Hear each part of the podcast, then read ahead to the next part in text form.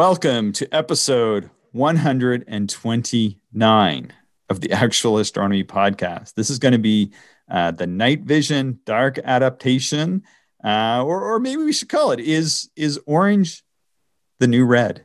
Episode. Well, it, it might be, right? it might be. It might be. I'm Chris. Joining me is Shane. We are amateur astronomers. We are not professionals. So take that for what it's worth. And this podcast is for anyone else who likes looking up the nighttime sky and we sure love doing it. So this week I sent you uh, a text of my amber reading light, and you said, "What?" yeah, yeah, that's exactly what I said, and then it it spurred on a little bit of reading and research, and uh, I am intrigued. Yeah, it's it's interesting. So we we you go through this this astronomy for a long period of time. This this is sort of my introduction to the amber light and astronomy.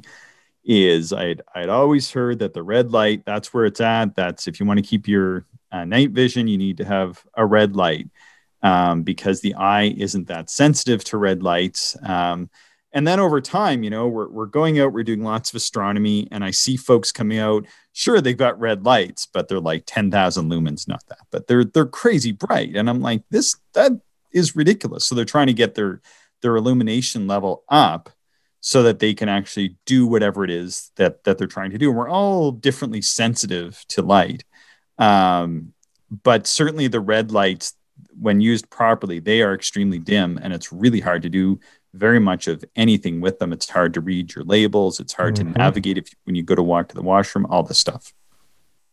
Yeah, yeah. You know, that's one thing that has annoyed me uh, in astronomy. Um, and one of the reasons why I start to mark up my uh, atlas now with, you know, little post-it notes pointing to the objects I want to observe.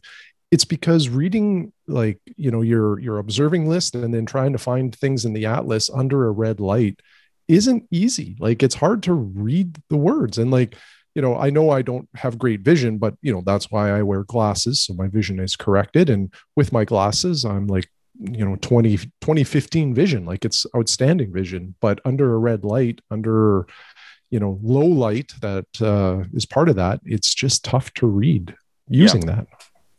Yeah, it is. So what, what happened was, uh, I'll, I'll give you my, my initial, uh, well, here, here's my, my recent um, journey on this. Um, is that I, I've been trying to do some sketching. I'm I'm not a great artist or anything like that, but I do I do really enjoy doing the astronomical sketching. So I've been going out and I get out to my site and I get all set up and everything. And then I'm like, you feel like you got to be an octopus. You got to hold your clipboard, you're holding, um, like in this case, um, I'm holding my um, hand paddle for the telescope to to keep my object tracking, just because I, don't bother to align, but I, I, use the hand paddle just to just to keep things in the field of view. Often I do that because I'm out, it's late, I'm lazy, whatever. You know, that's just how I observe. And I've got my pencils, multiple pencils, and then I'm only taking one pencil out because I'm trying to hold the clipboard, hold the light, hold the hand paddle. Like, like I need three hands, right? So I was looking around to see what other observers have done. I noticed, I think it was uh, Jeremy Perez or, or, or somebody um, like that. He's a pretty famous sketcher. Anyway, he uh, he had like a double gooseneck, so it's like a like a flexible um, arm, and then on both ends there's clamps, and then he would clamp one to the clipboard and clamp one to his uh, red light. And I'm like, oh well, that would work. It would add some weight but it would mm-hmm. work. So I started looking around for a good solution. So the only one I could find weighed like a kilogram, which seems ridiculous.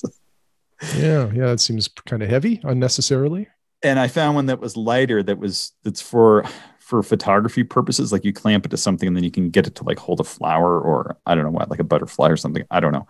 And and that one was like a hundred dollars. It was $94 hmm. Canadian. I was like, I'm not spending that. Like I just need something to hold a little light, right? Like this, this should be easy enough. So um, we're for a walk, and I was saying to my wife, I said, "This is what I need. Like, do you have like any suggestions? Because you know this should just be an inexpensive thing, and because uh, I, I want to spend my money on telescope stuff, not something to hold my light, right?" You know but if i just have to hold my light on the on the paper i guess that's what i have to do and like the other thing is is that when you hold your light and what I do is I just sort of hold it flat against the paper because that's the only way to do it. Um, and it's brutal, like because it has like this weird illumination pattern. It's completely uneven. So sometimes like your sketches will distort because of this. At least mine hmm. will, because I'm, I'm not really a great sketcher. Um, anyway, so she said, "Well, just just get like a little uh, a little reading lamp." And I mm-hmm. thought, well, I don't know. Like, I mean, it's still going to be bright. I guess maybe I could like maybe I'll just put like some red duct tape on it or, or whatever because I'm thinking it's they're going to be bright and everything seems so bright these days. You know, like you look at the light on a on a freaking uh, cell phone. I mean, geez, it's like like a headlight on a car almost now, right? Mm-hmm. Anyway, mm-hmm. so I thought, well, it's going to be like that. I'll dim it down, or maybe there's dimmable ones. So I look, and almost like the first hit, I didn't even put in like night observing lamp or anything like that. Or anyway, the, the first hit was an amber um, reading lamp. It was it was a dimmable amber reading lamp, is what it's called, and it was sixteen dollars. so the price is right. It's it has a rechargeable battery, so I'm not like creating all this battery waste. And then um, it's dimmable, dims down to 20 lumens or something like that, which according to what I, I, don't know that much about lumens, but according to what I could find, seemed like it was about half the the uh, illumination of what a, of what my red light is when I'm using it. So I thought, okay. well, even though it's a different color, that should be good. So I was just like, I'm ordering it, and sort of even stepping back further, I'd heard of using amber lights before uh, for astronomy. I've been interested in in doing that. So recently, when I was reading uh, about how to set this up, I read about some sketchers who prefer using amber lights. And then I recalled that uh, Robert Dick, who's the past chair of the uh, uh, Light Pollution Abatement Committee for the RASC here in Canada, he had done this big thing on amber lights. Uh, I think it was maybe about eight or nine years ago. And I remember I was at one of the general assemblies and he gave a presentation and I was really keen. I said, Hey, like I want one of these lights. Can, can you give me one? He wouldn't give me one. He said I, I could buy it, but it was, it was going to be a lot of money and I wasn't sure about it. So I didn't, I didn't do it. Uh, I was like, eh, it seemed like a bit of money and I, I didn't know it didn't, it wasn't dimmable and there's a few other things. So I was like, well, maybe one day I'll I'll do this. So I'm doing this now. So I got this little amber light, and I have a dark place in my house that I was able to take it into. I haven't tried to take it out and do any sketching with it yet, but uh, I think it's gonna I think it's gonna work really really well. So so then we were talking about like, hey, what should we do for our second episode this week? So what about dark adaptation? yeah, it just seemed like you know a, a, lot of what we talk about here are just what you and i are talking about outside of the podcast and then we bring the conversation here and record it that's right so shane what is dark now is it dark now i i this is not in my notes or anything but sometimes i refer to it as dark adaptation but it seems like it's written out as dark adaptation huh. well i like adaptation but maybe that's the canadian in me i'm not sure um, Must be. Must be. Yeah, yeah, yeah. But what what that is is our our light or sorry, our eyes have to adjust to uh, kind of the the light uh, the levels of light that are around us. So mm-hmm. Um, when you are eh, you know out in the daytime or there's lights on in your house, um, your eye is set to um, kind of reduce the amount of light it, it takes in so it's not overwhelmed by all of the brightness. Yep. Now, when you go into a dark room or under a dark sky, your eye changes so that it can pull in as much light as possible so that so that it can see in low light conditions. Mm-hmm. And dark adaptation uh, doesn't happen instantly. Now, the eye quickly adjusts to uh, darkness uh, so that you know you can see and you can navigate. However, for astronomical purposes, uh, it can take uh, up you know around 30 minutes for you to achieve not full dark adaptation, but uh, you know pretty close to to you know full full adaptation. Yeah, and so what happens? And this this really isn't in the notes because in in my my reading that it's not it's not as well explained in the books that I have or anything. But um, you know, your iris actually opens up, right? So your your pupil kind of appears to to dilate, um, and that allows more light to come in. But sort of the strange part about that, and this this is kind of the sort of one of the things that people may not think that much about, is that only allows the light to come in, but it doesn't start working right away because there's biological and and maybe even to a certain extent psychological processes that take place that actually cause you to be able to see in the dark. Even though the light is coming in you know like you were saying you go from a bright area to a dark area like so when you walk into that darkened theater after maybe the show has begun or just before it begins and, and everything is still uh, darkened down, but there's still like the sconce lights on the walls and lights coming in from, you know, and there's people with their cell phones, like there's, there's, there's some light in there. But when you first walk into a dark area like that, it feels like you just walk into a dark wall almost, you know, mm-hmm. um, and, and, and it takes you a minute, but your, your iris will, will, it should dilate almost like right away. Like your eye should open up and let that light in almost right away. But then there's there's a chemical process and a psychological process um, that takes place that actually allows you to uh, to navigate uh, under low light conditions. Yeah, yeah, and um, so I bought a book that arrived last week. Uh, I probably should have mentioned it on the previous episode, but um, it's visual astronomy of the deep sky, and uh, you encouraged me to to do some reading there before this episode. So I did read. Oh, good. Uh, kind of the entire uh, uh beginning portion before it got into the sketches and everything, and uh, some really interesting points on, uh, about dark adaptation that I just wasn't aware of. Um, do you want me to get into that, or I, I don't go. know if that'll throw no, the cadence I'm, I'm, off here? You've started. I'm curious. Let's hear it. Okay, so we've always talked about 30 minutes as kind of the time required to get your dark, darkly or dark adapted eyes ready for astronomy, which is yeah, still the right thing, right? It's about 30 yeah. minutes. Right. Get but your dark on. Yeah. Get your dark on. Yeah. but but in this book uh, by Roger N. Clark, he talks about that uh, biological change in your eyes that happens to allow you to see more at night or or to be more sensitive to light.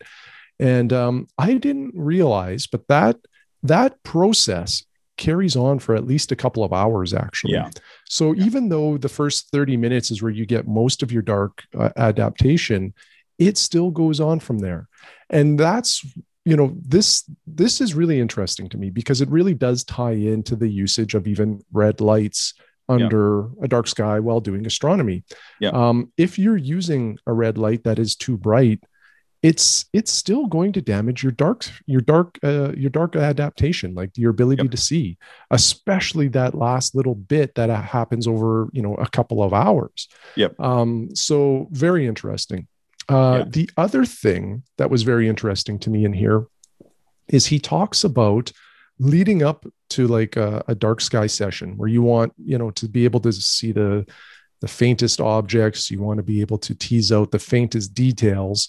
Um, he talked about preparing a couple of days in advance of observing. And what he talked about was your sun, uh, your eyes exposure just to sunlight. Um, and that you need to start thinking about that a couple of days before your your evening observing session at the telescope um, and what you should be doing you know for a couple of days up to that point is if you're outside in the sun make sure you're wearing sunglasses with uv protection because that helps um, kind of in, in, your preparation for your dark sky session. So that was something else I didn't know about. You know that days leading up can impact um, your observing. Now, I don't believe that what I just shared will have like a dramatic impact. You know, on, on what you can see. If you couldn't see M33 before, I don't think this is going to allow you to see it now. Mm-hmm. I think it'll just help you tease out a little bit more you know faint faint features or or potentially some faint objects um, now i'm just speculating i you know i i don't think it would have a substantial difference i i suspect it would almost be like you know when you start comparing eyepieces for the most part they're all the same you know it's just at kind of the thresholds is where you start to notice some differences yeah um, but regardless i found it quite interesting um, you know that that you're you know getting your eyes ready for darkness and and observing uh, is far more involved than I ever thought. Yeah, so so I've I've had that book. I've I've done lots of reading on it, and and sort of one of the things that I do, which I'm not necessarily doing for dark adaptation, um, is that um, it's, it's just sort of my, my own personal biology and the way that I work. My maybe my scotobiology here for the for this topic is that um, like I find when we go to observing, like if we go to grasslands or something like that, like I get very tired in the evenings. I, I guess this is not unusual. Most most people do, um, but I find it difficult to to observe. And so often, what I'll do, and you, you'll know this, you'll recognize this, is that I'll often observe for an hour or two, and I'll go to sleep. Mm-hmm. I'll I'll go to sleep for a couple hours, and then I'll get back up and observe. And it's it's astounding um, how much more I can see when I wake back up. So so even though you know it's been dark for a while, we're using red lights. Um, you know we're we're in the right environment. It's a dark place. Um, you know I, I do an hour, sometimes two hours of observing, and then I go to bed um, and I try to sleep for a couple hours. Um, when I get up, it's it's astounding how much more I can see. So when I go to bed, I kind of got to use my red light to get in my tent and, and I, you know, to kind of get settled in my tent. Oh, my sleeping bag's turned around. I, uh, where's the zipper on it or whatever? I don't have a zipper on my sleeping bag, but you know, wherever it snaps up, different things like that. I got my red light in there to to kind of navigate, right? Because my tent is is a full four season double wall tent because we observe in harsh environment and you need to have a lot of protection. Um, but when I wake back up two hours later, no red light is needed. I, I can get up, I can put my shoes on, I can see the steps on my tent, I can see my zippers. Um, I'm out observing, no red light needed at, at all. I can just read my star charts almost. And then I, I do turn my red light on. I have it with a piece of parchment paper on it and at the very dimmest setting or most dim setting or whatever. Um, yeah. And boy, you sure see lots then like let me tell you you will get a bump in that situation but that's just sort of how i observe right i mean that that's my my observing style that i've had for years so and it just happens to to work pretty good um, for dark adaptation as well hmm. yeah um the uh that that's another interesting point is just kind of uh the fatigue you know that that you have um in your eyes like you know if you've been up all day uh, that certainly weighs on your ability to to see uh, or get fully adapted. Yep. Um, but also um, like some other aspects too. A little bit of your age can play into this. Um, mm-hmm. But um, uh, what I found intriguing that you know maybe if I circle back a little bit to just the the amber light versus red light, mm-hmm. um, you know we talked about how using a red light it is hard to read star charts. It's hard to read observing yes. lists, and it's just it because our eyes struggle with that wavelength of light, and it, mm. it, it it almost makes things like blurry to me in a way, at least like letters, and uh, it's frustrating. And what most of us do to compensate for that, me included, is you just you have to turn up the level of the light, so your red light is now getting brighter. Yeah, and um, no matter what like just the fact that it's red doesn't mean it doesn't impact your your night seeing. It does. And you still yeah. want to keep your light levels no matter what color as low as possible and so as i dug into this a little bit because you know you really got me going down a rat hole on this one where, okay all right where i was very interested um, you know some people are even speculating and and putting kind of you know more than just words like some data out there to say you know a white light at low, low, low levels might be less harmful to your night vision than a red light at a higher level that some yeah. of us use while we're observing. Yeah. So then, you know, on and on and on here in, in my journey of reading, um, the speculation was that, um, or the theory was that, you know, the amber light is kind of the best of both worlds because you still don't want white light. You know, you'd like to, you know, you would like it to get more to that red spectrum because it is less impactful on your night vision. Yeah. Um, but the the thing that is uh, happening with the amber light is it doesn't it's a different wavelength. So when it's lighting up your star charts and your lists, our eyes like you can read it uh, a lot easier or, or better. You know, it doesn't have that sort of blurriness to it. So yep. as a result, you can turn the amber light down to a much lower level than probably what you would have using the red light. So now my mind is blown and I'm thinking I need to find myself a dimmable amber light to start using because I, I don't have one right now. All of my lights are red because you know this this is what you read about in every astronomy book this is what you and i have said on this podcast quite a bit actually is you know thou yeah. shalt use a red light you know yeah, when you're doing astronomy well i got it i got to admit it was pretty funny when when i got it set up and i sent you the photo and you were like mike's gonna kill you Yeah, yeah, yeah. like Mike's gonna like that. I can't wait to see what he has to say. Ha ha ha. And I'm Yeah. like, no, no, there's science behind this. Yeah, yeah. I yeah. do, I does science. I know what I was talking. You know, like it's it. There's science here behind this. It's crazy. But yeah, um, so Rob Robert Dick, he's the one that kind of turned uh, the amber light on in, in my mind all those years ago. But he he he, I think he had brighter ones than what he ought to have, right? Mm.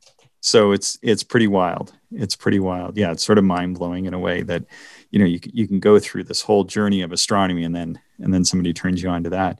But yeah, so so this one has got a uh, 20 lumen level, and apparently, like I don't know, I, I don't have like a light measurement device, but but my red light is a reputable Rigel Systems red light.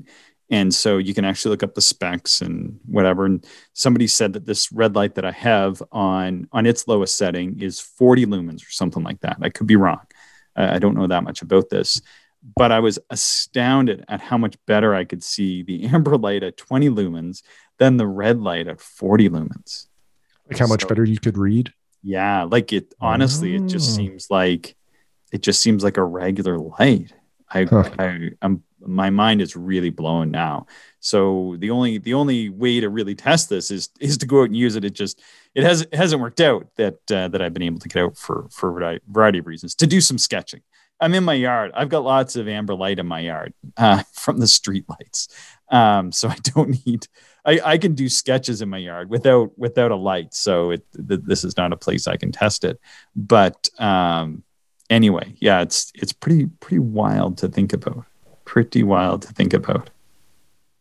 Yeah, I uh, you know, and I bought um, a flashlight just a couple months ago, and it's a it- it's I, I wasn't planning on using it for astronomy. Um, it's not your typical flashlight where the light you know comes out of the end of the barrel. It, the the light is actually at like a right angle to the barrel, so you can sit this thing down on a desk and it just you know shines uh, Okay. I guess perpendicular. Um, and it has a magnet at the bottom, so you know you can attach it to magnetic things to provide light. And then it has a, a spot where you can slide a colored filter over top of of the light. And it comes with white red and green filters. So the red though is actually more of an amber tone um, when it's lit up. Um, but the thing with this light is like you can turn this thing down to 0.5 of a lumen so you can Wow. you can have it extremely uh, low level um, and then it goes I think from 0.5 to 10 and then a big jump to 50. Yeah. But I'm kind of intrigued now by the potential of this little flashlight and using it, um, you know, because it is more amber than red and I can Yeah. get the levels pretty low on it. So this, I think I'm going to play around with this actually and, and see if I can make this my new astronomy light. Yeah, so maybe uh, maybe we should ta- talk a little bit about the the physiology of the human eye. So um, we've got these two types of photoreceptors. They're called rods and cones, and they are distinguishable by their structure, no doubt, right?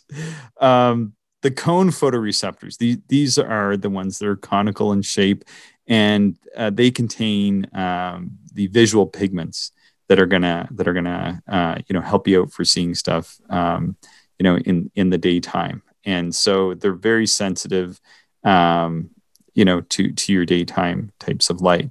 The rod receptors uh, they only contain uh, one type of pigment and that's called rhodopsin. And this is the peak uh, sensitivity for nighttime use. And now when, you, when you're reading this stuff it talks in these nanometers of light which honestly it doesn't really make any sense to me because I, I really don't know what these numbers mean exactly. But it's 530 nanometers of light, which uh, corresponds to like a, bru- a blue green uh, light wavelength. And that's why, you know, if you're fully uh, dark adapted, you'll see sort of things being uh, maybe more of a, of a bluish uh, green. And these rod photoreceptors, um, they're, they're not evenly distributed on your in, inside your eye. So basically, they are concentrated towards the outside um, portion of your vision, and they decrease towards the central part of your fovea, which is which is the main you know center part of your vision. So as visual astronomers know, because of this, um, that's why we use averted vision. that's because um, when you look at an object and you focus your attention just off the side, you're going to see things much better than if you just try to look at something directly. Basically, you're using your peripheral vision when you're looking at the nighttime sky, whether it's with the unaided eye through a binocular, through a telescope, you try not to look directly at the thing that you're looking at, but to use your peripheral vision, right? So you're familiar with this, but this this is why it's the structure of where these photoreceptor cells are, these rods, where they are in your eye, they're sort of around the edge of it, right? And that's yeah. what we use for our night vision. Yeah. And and you and I have talked a little bit about like learning to see better at night and through a telescope. Mm-hmm. And I think that this is one of the uh, like pointed areas that we're talking about about learning to see better because learn like using your peripheral to try to study an object through a telescope is not an easy thing because your natural tendency is to focus on what you're looking at not what's through your peripheral and it's it's a weird thing to to try to elaborate with words and it's probably even stranger to actually do in practice and this is one of those things that the more you do it, the better you will get at it. Yeah, I always feel like I was kind of doing my my hick impersonation there because like I work on a scientific study, and then sometimes I have to get really smart people to explain like pretty basic psychological concepts to me, and I always feel like they, they they're kind of like I always feel like yeah I'm I you know I need the hand and puppet show right. like, mm-hmm, mm-hmm it seems like it's fairly uh, fairly complex and this stuff kind of starts feeling like like we're treading into that realm and we're not physiologists and we're not biologists and you know uh, any sort of thing like that. But what, what it boils down to is that when you look at stuff in the night sky well first of all it takes a while to adapt at least 30 minutes and honestly you really don't notice a, a, the, the main benefit until you're out like 60 minutes i'm going to say. That's when you really start to notice it and then on top of that, um, you need to use this averted vision um, because the the cells in your eye, the physical cells in your eye that you're using,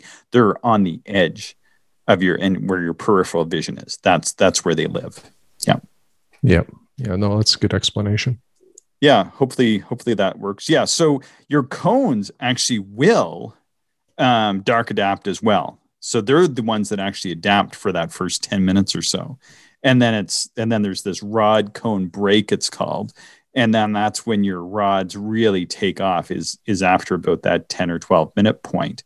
Um, but like that first little bit like when you go into the theater and then you can kind of start seeing that's because they've illuminated up to a certain level. Or if you're planetary observing that's that's all you need. Like in my in my experience and i've done this that's all you need to do good planetary observing is just that first 10 minutes or so. And it doesn't need to be super dark, it just needs to be dark enough. But in fact, having uh, quite a bit of external light around will allow you to see um, color better than if you super dark adapt in a super dark location and then try to look at Jupiter. Jupiter will look a bit washed out.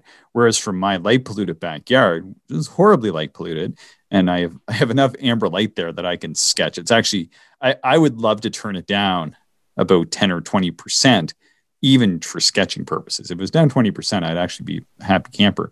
But bright, as bright as it is when I was looking at Jupiter through a 50 millimeter telescope a couple nights ago, I could see like one of the equatorial bands as like a very browny red, like without any question in my mind. I was seeing tons of color on Jupiter because um, I'm into that, just that cone, uh, what's called the cone mediated threshold. You know, uh, I'm just dark adapted um, enough with the cones, and I'm able to take in uh, lots of good night light, uh, but at the same time, I'm able to still to see color. Um, I'm not really getting my rods dark adapted in my backyard. So, anyway. Yeah, um, you know, similar, similarly, like the the dark adapta- adaptation required for planetary observing just isn't nearly the same. And uh, you know for for those purposes i don't really worry about it too much either to be perfectly honest. Yeah. Now one thing and i, I didn't put this in the notes and I, maybe i should have is the business of um, i think it's called night sky myopia. I'm not sure how familiar you are with this. I, I haven't played around with it recently but i certainly did a number of years ago. No i'm not familiar with this So almost what you might have it. I think I'm not diagnosing you with a with a condition here, Shane, but uh, you may you may wish to discuss it with your optometrist if if you if you feel comfortable doing so. And what this is is that some people notice this blurriness that you refer to. I actually don't get that. Okay.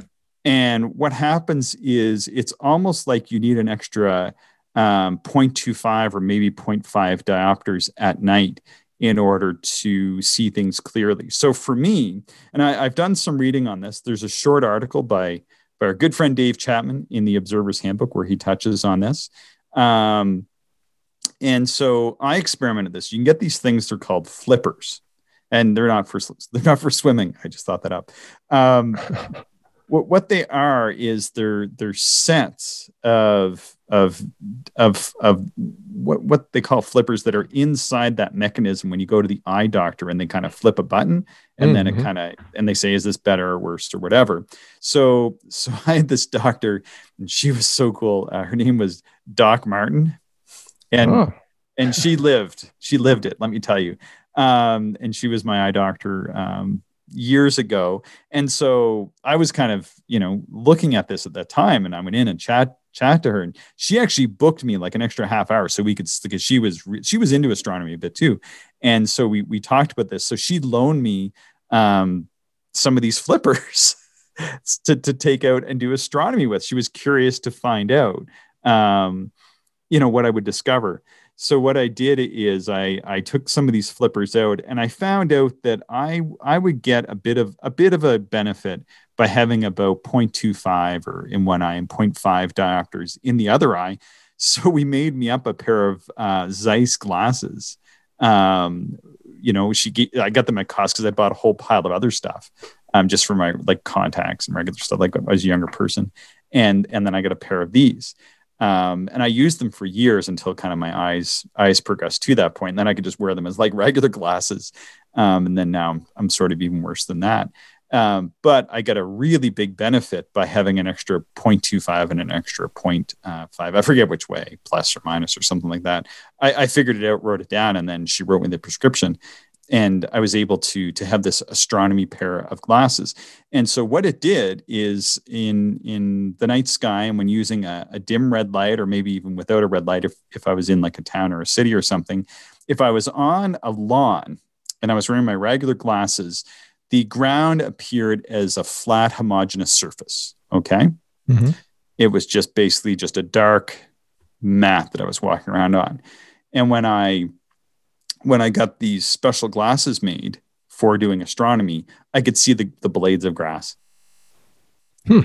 And that's and a big was, difference. Yeah, it was a really, really big difference. Now, through the telescope, it kind of doesn't matter that much. This is what I found out over time is that it's a lot better for being around and navigating, and it's way better for like reading your star charts um, and and things of that nature. But actually, for the looking through the telescope, eh, doesn't really matter that much because you're just focusing it, right? Yeah. Um, so anyway, so so this does occur as well as as part of your uh, night sky adaptation. So some people notice it more or less. I found like really 0.25 diopters. Well, in fact, my glasses have been off by 0.25 diopters for uh, a couple years now because um, when I when I went to the eye doctor the last time, I go through these periods where I find I'm very sensitive to it and then I go through periods where I, I, can't even notice it at all, even if I try. And what it comes down to is if, if I'm really tired, um, I notice that my eye just doesn't adjust as well. But when I'm well rested in that, my eye adjusts really well. In fact, I, there's times where I can almost get by without wearing glasses, um, except for like writing or working on a computer. Um, but for reading, I, I actually have never needed glasses for reading. And so when I read now, I often take my glasses off um, because I'm able to adjust right it's just it's i'm just i just don't have the good distance right you know i can't drive a car without glasses but honestly that's really about it right i think i look smarter with glasses and and i need that yeah but baffle them with whatever you have to do.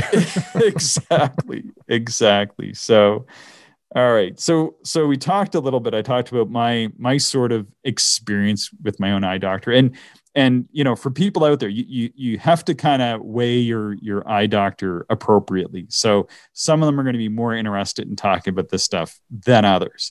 And so you have to be careful not not to waste too much of of their time and go down too many rabbit holes so um I, have had some eye doctors that don't care, and I've had some that are like, "Oh man, next time book another half hour. We gotta we gotta get into this, right?" Or like, I think she had had written a paper on dark adaptation when she was um, a grad student and had given that to me to re- like. She was really into this, so it was awesome. Um, what are some things you can do? Do you ever? I think we've talked about this just ourselves before, and we've never talked about this on the podcast, but we've actually talked about diet, you and I. Mm-hmm. Yep. so what what did we talk about there, Shane? Well, I remember um, I think it was blueberries you were into for a little while. Um, to I'm help with into, yeah, to, I'm always into blueberries. Yeah, to to help with night vision, but you know it it I think you'll get into some of the details, but you know, certainly like your kind of your general health uh, can certainly influence your ability to see at night. Yeah, for sure. So there's there's a few things, and there's things that that that you can do. So we were talking about how long it takes to get dark adapted, and whether or not some of those things will make a difference. You know, I've heard of astronomers sitting in a closet for an afternoon. I actually think that, um, you know, I, I, have better things to do with my afternoons. I, I don't think I could commit that to it. Um, I think, yeah, if you can lie down and close your eyes before observing for a couple hours and sleep and get well rested, that's honestly that's going to be your best bet for good observing is to be well rested. And then the the other thing is yeah if you're lying in a darkened tent um, or somewhere before observing then um, that is going to give you a really really good benefit. Um, but yeah like i mean shoot you know wear your sunglasses you know but don't don't sit in a closet for an afternoon like some people do. Sorry so I, am quite interested. This is like one of my things. And it's funny, like we haven't really talked about this before. We're doing this podcast almost a year and a half. We haven't talked about this. And dark adaptation and dark adaptation is is one of my favorite things to think about and and to work on. So um, one thing is vitamin A. You need good vitamin A for proper functioning eyes because uh, there's photopigments that rely on this. Uh, that's called uh, the main one is called rhodopsin, which is um, for your rods rods and rhodopsin. There you go. Mm. Um, so the, these are the ones that promote uh, good uh, eye health, right? Um, so vitamin A is present in both animal and plant sources.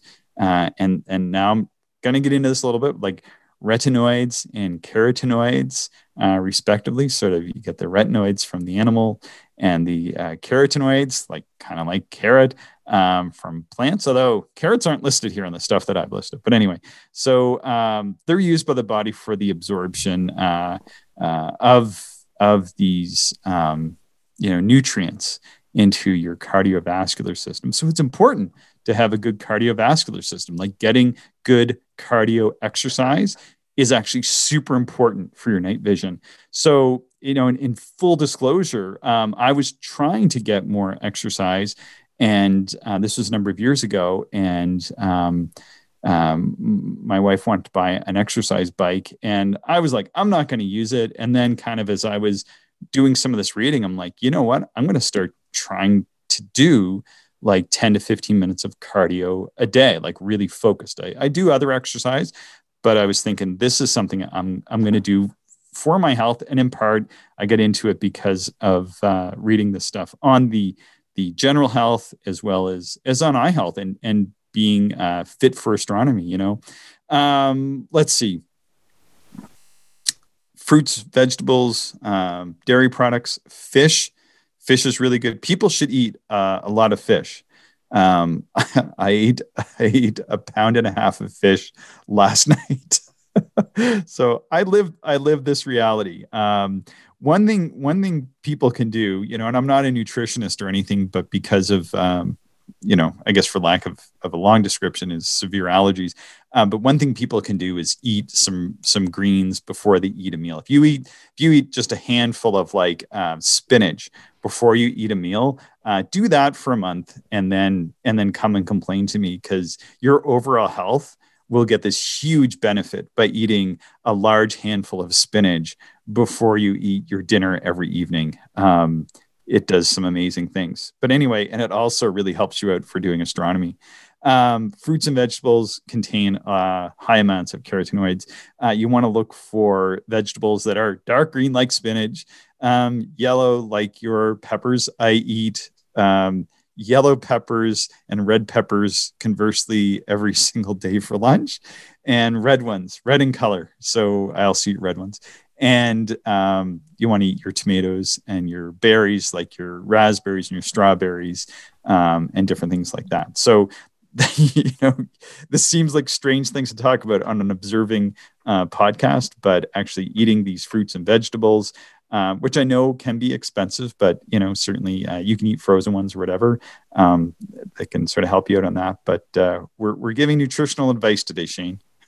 Well, and it, it makes sense, right? Like, um, you know, good health enables you to do lots of different things or, or allows you to do things better and uh, you know it's it's no surprise to me you know that you know just a balanced diet with the right uh, nutrition you know is going to make your eye perform better too and and probably even just give you more energy while you're out at night and not uh, make you feel so tired yeah so so for me what's what's strange like you were saying like your vision maybe, you have some visual challenge i certainly do i have um uh, really bad astigmatism, right? So like it's it's funny because some people really love the super expensive, well corrected eyepieces, and, and I enjoy them too. But for me, it's not as critical because I never get like really sharp edges. I just live with it, and my eye adjusts, and my brain adjusts.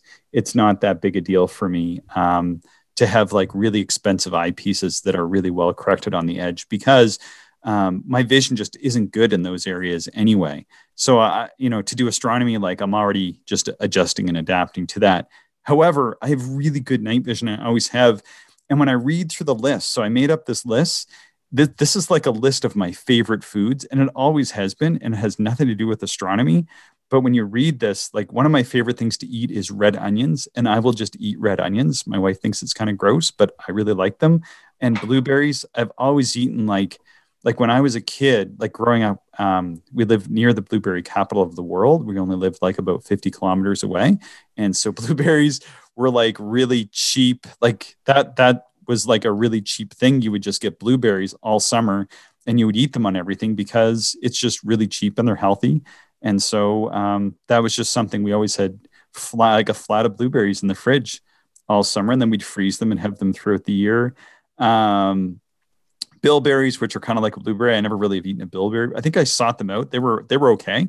I've eaten them. Um, they're they're hard to get. Um, I've taken bilberry supplement, and uh, I haven't really noticed an improvement in my vision taking a supplement. So I just don't because I eat so much of this stuff anyway. Uh, red cabbage, which I actually like, and eggplant, which I love. I can never get enough. I don't eat as much of it as I would like to. Um, but those those are all things that that really help improve your um, dark adaption. And then it's not right here. I think I have it somewhere down. But oh yeah, blackberries. Apparently blackberries are really good. And when I was growing up, um, I I grew up in in an area like where I spent my summers. Um, our our old cottage, and man, this was pretty rough. It was a chicken shed that had been converted to a cottage. They literally swept the feathers out, and we moved in.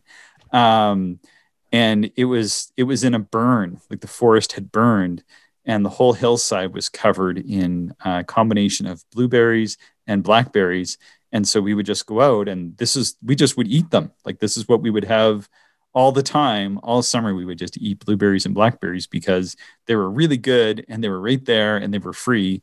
And so we just ate them all summer. And then we'd pick crab apples in the fall and make jam. Um, so so it was like a really great spot. And it just turned out that probably eating all that stuff all summer for my whole life growing up probably gave me pretty good night vision, sort of strangely enough. Yeah, it all worked out for you. And uh, sounds like, you know, you've just, you were destined to become an, an amateur astronomer. That and, you know, horrible insomnia. there you go. Yeah. and then some of the other things, um, one thing that's really bad, so to kind of go on the flip side, things that, that you shouldn't do, not to tell people what to do and not to do is um, smoking is really bad um, for your vision. I've never been a smoker, and it's always been something that I, I haven't even enjoyed being around. Um, so that that's another thing. If if you smoke, that will Im, impinge your night vision, and you won't be able to see the stars as well for sure. And same with alcohol use. Um, I've always been a very light drinker, um, even lighter now. But I I never drank much uh, growing up. I didn't have time for it. I, I was I was an athlete, and then um, exercise. Uh, definitely, if you don't get enough exercise, um, you will not have good dark adaption. Um, you should get some, you know, like they say, like whatever it is, like that uh, minimum of, of 10 to 15 minutes a day, kind of on average. Um, if you're not getting that, you can go out, like say you're, you know, maybe you're smoking and drinking and partying too much. You cut that down, start eating healthy and and getting some good rest and eating your your blueberries and blackberries and eggplant. Um, you will you will definitely see more in the nighttime sky. Um, that is that is for certain.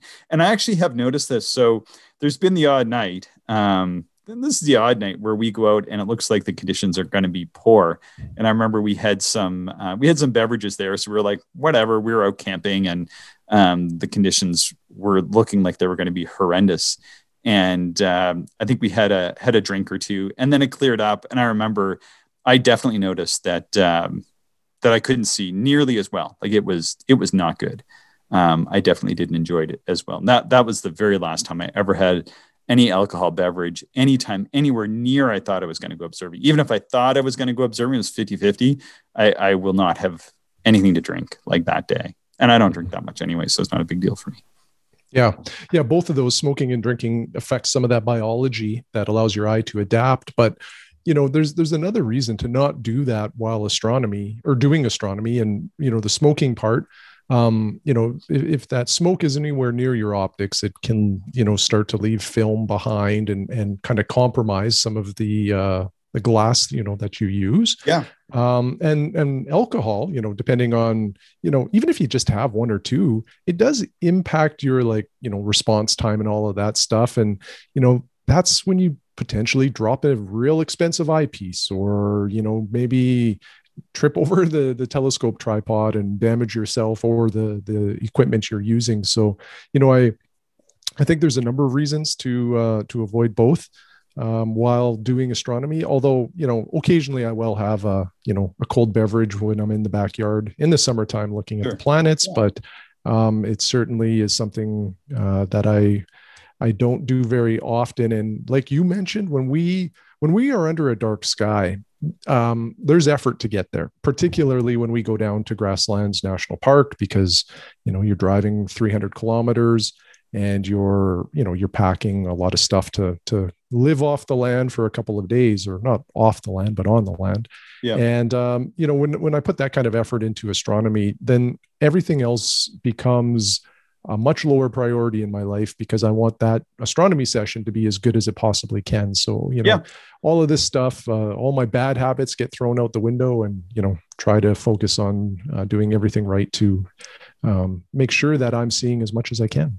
Yeah. And I mean, uh, so that people know, I don't know what it's like in the States and I know different places are, are have different restrictions, but um, sort of strangely enough, um, it's no problem. It's, it's totally fine to have an alcoholic beverage. Um, you know at your campsite in in a Canadian national park that is that is no problem at all you are allowed to do that here in this country um, which is cool um, but I've only done that like once or twice maybe because uh, you know when it comes to the astronomy I do find that if if I if I have that drink, then um, even even if I have it like at lunch or something, then I'm uh, it just makes me a little bit more tired at night. Um, it's often very hot, so your body isn't isn't processing alcohol as well um, you know, it just tends to have that that sort of negative impact. And then, you know, as time has gone on, I mean, they've certainly discovered that any amount of alcohol can certainly um, lead to a number of uh, health and physiological uh, problems, even in even in moderate amounts. So um, people should keep that in mind. And I mean, you know, sort of in full disclosure, like. Um, I am a very light drinker. like I was, you know, I, I, really enjoy having like a beer with somebody. Like that's great um, from time to time. Um, but uh, certainly, I, I, can go I can go six or seven months without having a drink, um, like I did during the, the start of the pandemic, because not getting together with friends for, for a beer or whatever, and uh, you know, uh, tend just not to drink unless that's the situation. So yeah, I mean, for me, I will go for months and months without having a drink anyway, because uh, certainly the the recent scientific evidence is that uh, it's it's not so good for you. But you know, at the same time, I figure once in a while, you know, when when we get back together and you know we're talking about going out to uh, to this dark side I'm looking at, you know, I, I fully intend that, that we will have a we'll we'll sit sit there and have a beer at some point in time. you know, that'll be yep. fun. Looking forward to it. yeah. Well, with that, anything else to add, Shane? No, that's uh, that's it. I, I enjoyed the discussion. Like I said, I learned a little bit through this research, uh, particularly around the amber uh, and red light stuff. That uh, you know, I think will help me uh, in my future observing sessions. So hopefully, other people find uh, this information useful. Yeah, and it's it's sort of a, a, different thing, but this is something that we do try to keep in mind when we're going. And you know, I will say this: um, when you do go to observe with with other people, um, be very respectful of their level of dark adaptation or their dark adaptation needs. Um, because everybody is is different. So what might be a light that you find perfectly acceptable, or the level of light that you personally need to do the astronomy that you want to do might be way too bright for that person who's set up 20 feet away from you. And that person is probably named Mike. Um, and, and he's a big guy. No. but but seriously i mean definitely people have have different levels of sensitivity to it and and a lot of people do expect you to uh to be uh, aware and respectful of that. And certainly, like we've gone out observing, and people show up. Like one thing that I did recently, is it, it seems like maybe a small thing or whatever, is I like to turn on a light in my trunk when I'm putting stuff away because I tend to drop and, and lose things. Um, but I recently put like a red um, a flap over it. And so I just like I can flip it up, turn the light on, put the flap down. I still get a little bit of um, white light in the trunk, but it doesn't spill outside of my trunk. Any light that spills outside of my trunk is is very dim and red filtered. So it's not really going to impinge on somebody if I happen to be parked in a way that um, that might that might impact uh, somebody else. And I, I, do a lot of observing with Mike, so I was kind of thinking about that. This light's definitely too bright. It's too bright for me, even. It's way, way too bright for Mike.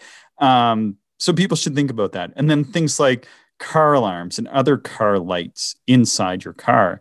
Um, be aware that that sometimes those lights come on. So know how to turn them off. Know how to get your car alarm light off or cover it. You know, um, I, there's a couple things in my car. I've just taken little red squares um, of duct tape, put them over. My my mount has a red flashing light on it, or sometimes a red steady light, depending on how I've set up. And it's way too bright at a dark sky. So I just took a tiny little red piece of duct tape. I put it over that and it's the perfect level. Nobody would ever complain about it. It's just a dim little red light. I can still see that my mount is doing whatever it needs to do when the red light is on. So it works for me. And it's not like blinding for those that are around me. Because when I'm observing, I actually don't see the red light because I'm perpendicular to it. But my next door neighbor, it's going to be like right in his eye or her eye, you know? And so mm-hmm they're not going to be happy. You know, I was talking to Kathleen recently about observing, and you know, she she wouldn't like that. She's there sketching. She doesn't want a red flashing light in her eye or something. You know. Yeah, yeah, for sure. And I think that's a really good point. And uh, you know, in particular, I think if you're doing astrophotography, um, there tends to be a lot of light from the back display of like, especially if you're using like DSLR. Mm. Uh, you know, the display of the camera uh, there's lights involved with some of that equipment. Um, you know, again, the the people doing visual astronomy won't appreciate that level of light, and uh, you know, it it goes back to the you know the night vision that we're trying to get, uh, which takes time, and then we want to maintain that. So, any unnecessary light or any light that is just too bright uh, may irritate a neighbor. So just be aware of that. Yeah, one thing I always like because I know you, you and uh, you know you come out and do the odd photograph when we're observing. You don't always do them, but but you often will do this. Um, but I really appreciate you'll you'll set it up kind of like ten or fifteen or twenty feet away, and you'll you'll try to put like a vehicle between us and your camera and kind of maybe angle it just a little different so that like you never impinge upon my night vision. And sometimes you'll walk back and say, "Well, I wrecked my night vision." But you wrecked your night vision. I don't think you've ever Im- impinged upon my night vision with whatever it is that you're doing. And then it's awesome because you'll share photos um, with with me or whoever else is observing with us, and uh, and we we were observing while that photo was being taken, and that that always uh, to me feels feels like a special photograph. Yeah, yeah, for sure, for sure. Um, when I do those nights, like if I'm doing any astrophotography, those nights I almost often uh, will not even set up a telescope because I yeah. know that my night vision will be trashed the whole night. So I'll steal views uh, through your guys' telescopes, or I'll bring out the binoculars on on those nights. But you know, I'm usually going back and forth to the camera um, just to see what it's doing, and then to set up you know a new a new shoot. But um, uh, you know, and and part of that is to try to take an inventory or or be aware of everybody that's around me and and yeah i have no problem walking it off into the distance and making sure that nobody will be impacted by it. Yeah and i mean i i have observed um, with lots of other people i know like uh, veronica when she's out doing photographs with us you know uh, usually i'm messing with her more than she well she's never messed with my uh, observing but you know i'll forget she's even there. And then she's like, thanks. And I'm like, what? She's like, you just walked with your red light right through my seat. And then she sends me this photo of this beautiful night skyscape with this like, like wobbly red light going through it. I remember she sent me this one. I'm like, no, I like it. And she's like, I didn't like it. so anyway, yeah. Anyway, um, yeah, I, I, think we've kind of covered this well. It, it's sort of not direct observing, but uh, I think I think this is important. This time of year, you know, people might be, you know, hopefully there'll be some star parties happening. I know there's some that are gonna gonna kick up in in the latter part of summer, and so when people are thinking about going out, you know, uh, think about these things and. Uh, and as well, like um, if you are somebody that needs a little bit more light, um, maybe instead of getting a really bright red light, which might not be the brightest idea, maybe try one of these amber lights. We'll we'll report back once we make some further progress there. Yeah, perfect. All right. Anything else to add, Shane? No, that's everything. All right. Well, that was fun. Yeah. Thanks, Chris. Thank you. Thank you, everyone, for listening, and we hope you enjoyed the show. If you are interested in more information, would like to contact us, or if you would like to support the podcast, check out our website, actualastronomy.com.